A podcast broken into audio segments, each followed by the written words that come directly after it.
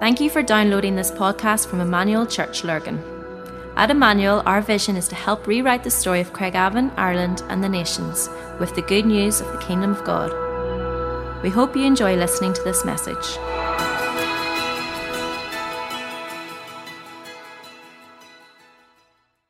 The year was uh, 1719. A young man had been studying Psalm 98. This is what it says.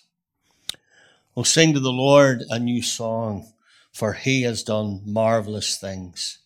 His right hand and his holy arm have worked salvation for him. The Lord has made known his salvation. He has revealed his righteousness in the sight of the nations.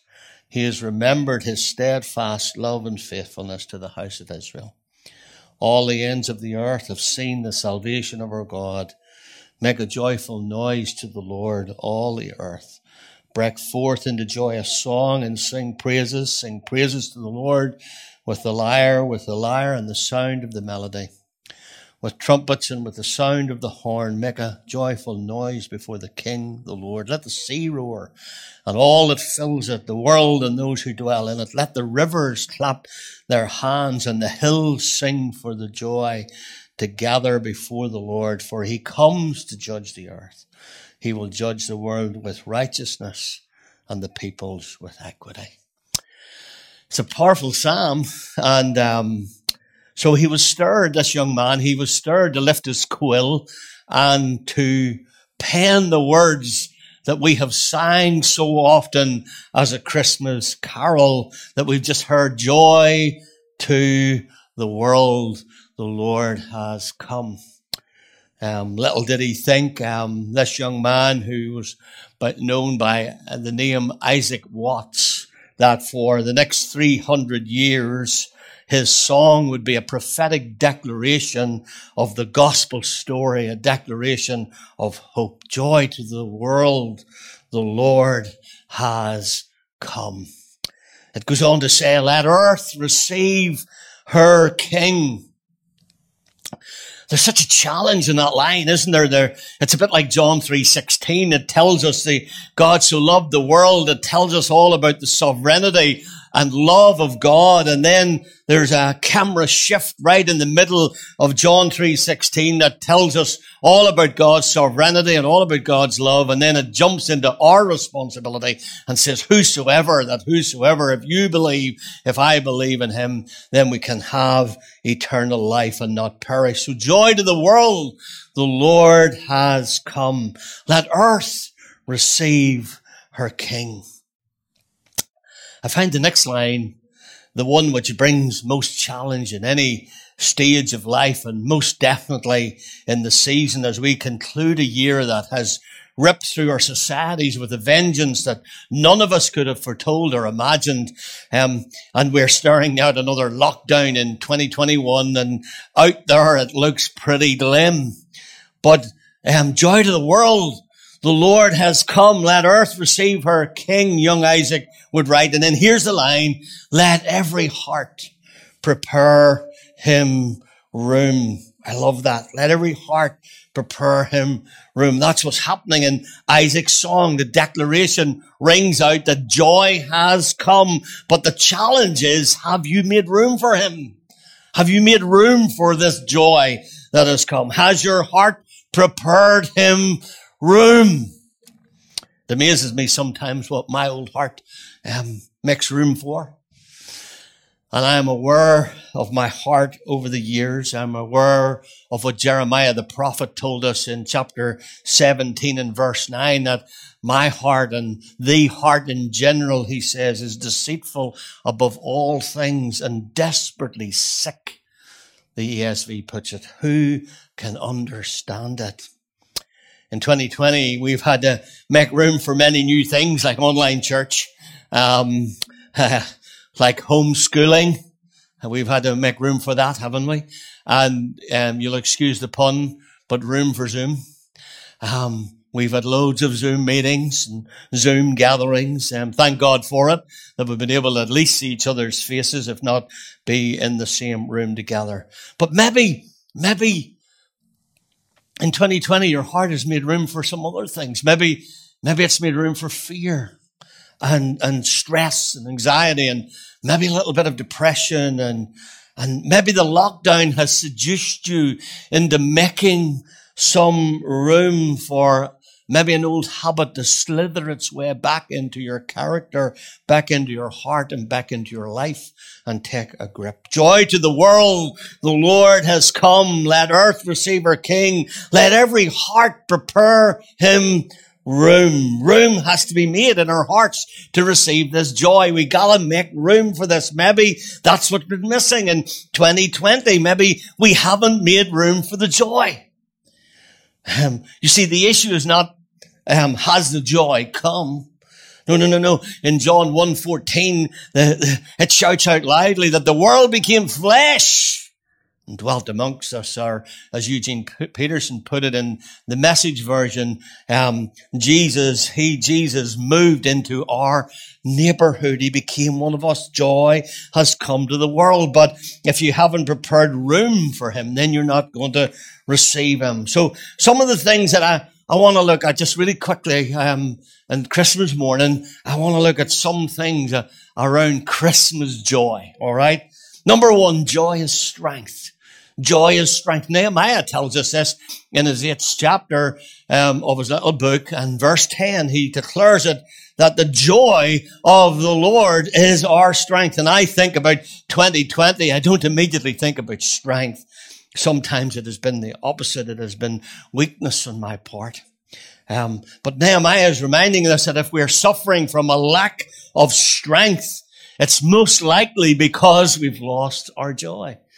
And the goal of every Christian should not be happiness because the Bible never actually promises happiness, um, but it does promise joy, which is a totally different story. While happiness is temporary and oftentimes we say happiness is based on happenings and that's true. Joy is from the Lord that you can still experience joy even though you're going through trials and suffering and grief and testing because the joy of the Lord is our strength. Joy is based not on what, uh, joy is based on what has been done for you and, and, and what's going on in you. That's where joy comes from. It's not based on happenings to you. Rather, it is based on what has happened for you. And there's a great thing that has happened for us. Jesus has come. Joy to the world. The Lord has come. Joy is permanent, birthed and seated within you, while happiness is fleeting. And maybe the reason we're not experiencing strength, as I say, this year is because we've been avoiding and neglecting the joy. Maybe the strength you feel you can't find is in the person that you haven't found. So joy is strength. Secondly, there's an enemy to joy. There's an enemy to joy. John 10, 10 says the thief comes to steal, to kill, and to destroy. What do you think he's going to steal? He's going to steal our joy. And then Jesus says, I have come that you might have life, and you might have life that's full of joy, life to the full. And perhaps the pursuit of happiness has reached a peak in terms of the greatest numbers in history diligently chasing after it. It doesn't matter what race we are, where we live, whether we're well educated or ignorant, skilled, semi-skilled or not skilled at all, male, female, tall, short, wealthy, middle class or poor. Everyone wants to be happy and seeks it in various ways of intensities. Um, some seek it in athletic endeavor.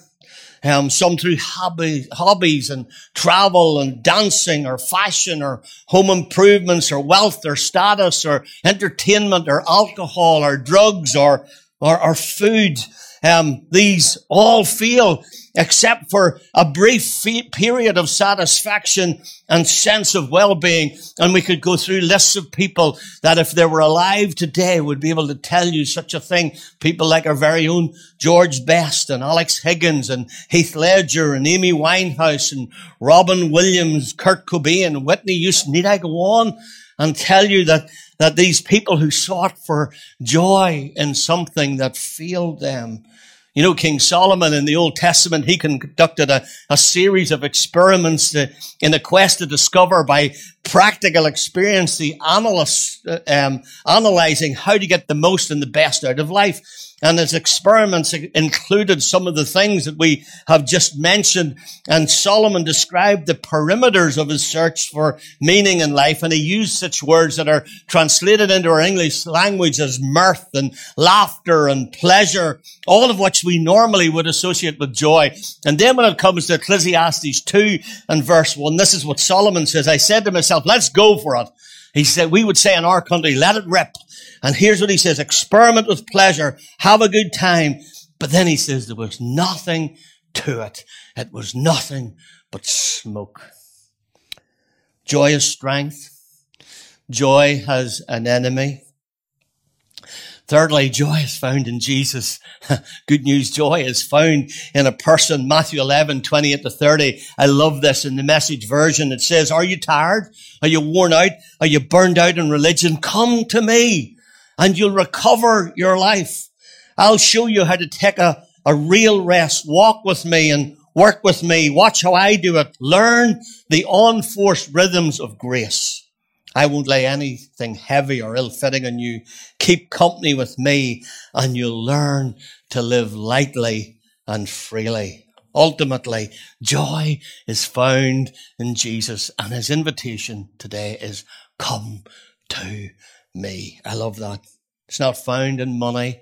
It's not found in a bottle or a drug. It's not even found in a spouse or in a child much and how lovely that is. It's found in Jesus. My daily walk is of utmost importance with Jesus.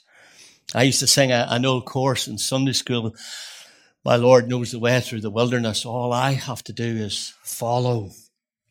It would go on and say, strength for today is mine all the way and all that I need for tomorrow. My Lord knows the way through the wilderness. All I need to do is follow.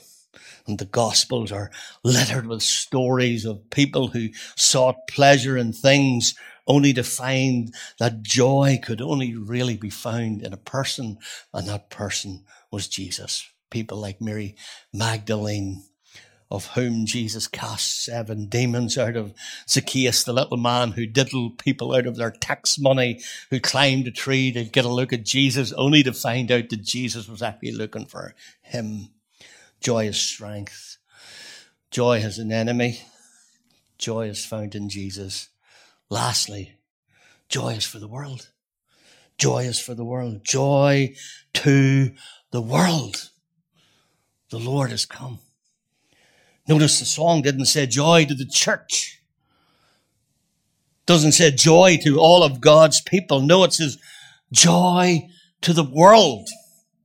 You see, John 3.16, we've already quoted, for God so loved the world. It was his love for the world that caused him to act. It was his love for the world that made him send the richest treasure of heaven, his well-beloved son, to give himself because he loved the world that he had spoke into being by the very word of his power was the reason that he had sent this savior. So before there was ever sin, there was a savior. God knew these people would rebel. He knew that sin would temporarily spoil his prized possession, mankind. Actually, Re- Revelation 13 verse 8 insinuates that there was a lamb slain before the foundation of the world and Ephesians 1 4 declares us chosen in Christ before the foundation of the earth.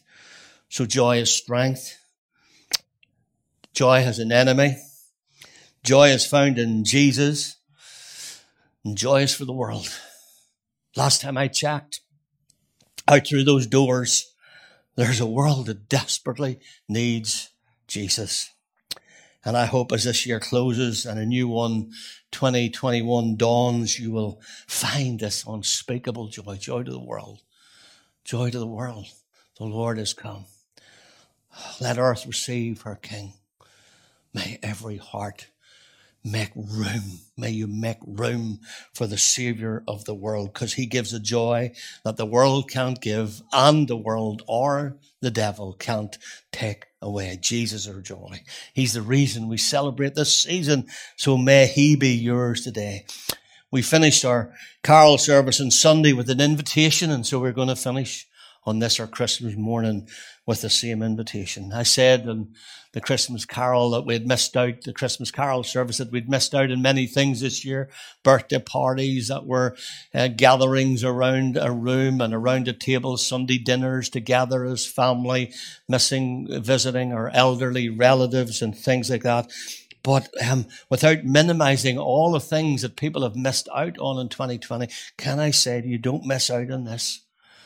Don't miss out on this. The Bible declares, I quote this verse, more than most. All who call upon the name of the Lord shall be saved. One of the amazing thing that this Christmas morning, if you're watching with your family and maybe you've never called out in the name of the Lord, that this Christmas morning, 2020, at the end of a year, which we probably all want to forget as quick as we can, that you could call upon the name of the Lord and you would be saved. The Bible says if you confess with your mouth that Jesus is Lord and believe in your heart that God has raised him from the dead, you shall be be saved. The Bible says, believe on the Lord Jesus Christ and you shall be saved. These are powerful things. And so as we come to the end of the year, can I just challenge you to that?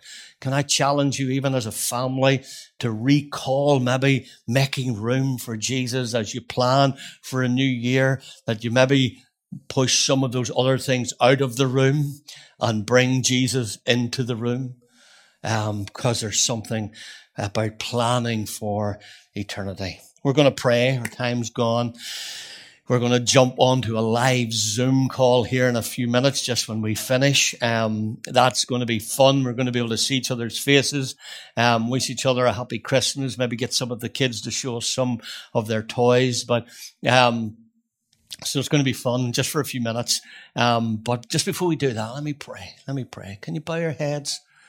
And maybe if you're sitting in your own home right now and you've never prayed a prayer like this, that this would be a time that you would pray this with the sincerity of your heart. And you're saying, Phil, I, I'd love to make room for Jesus. I'd love that, that I'd love to invite Jesus into my life. I'm just not dead sure how. Well, you know, there's something about just inviting.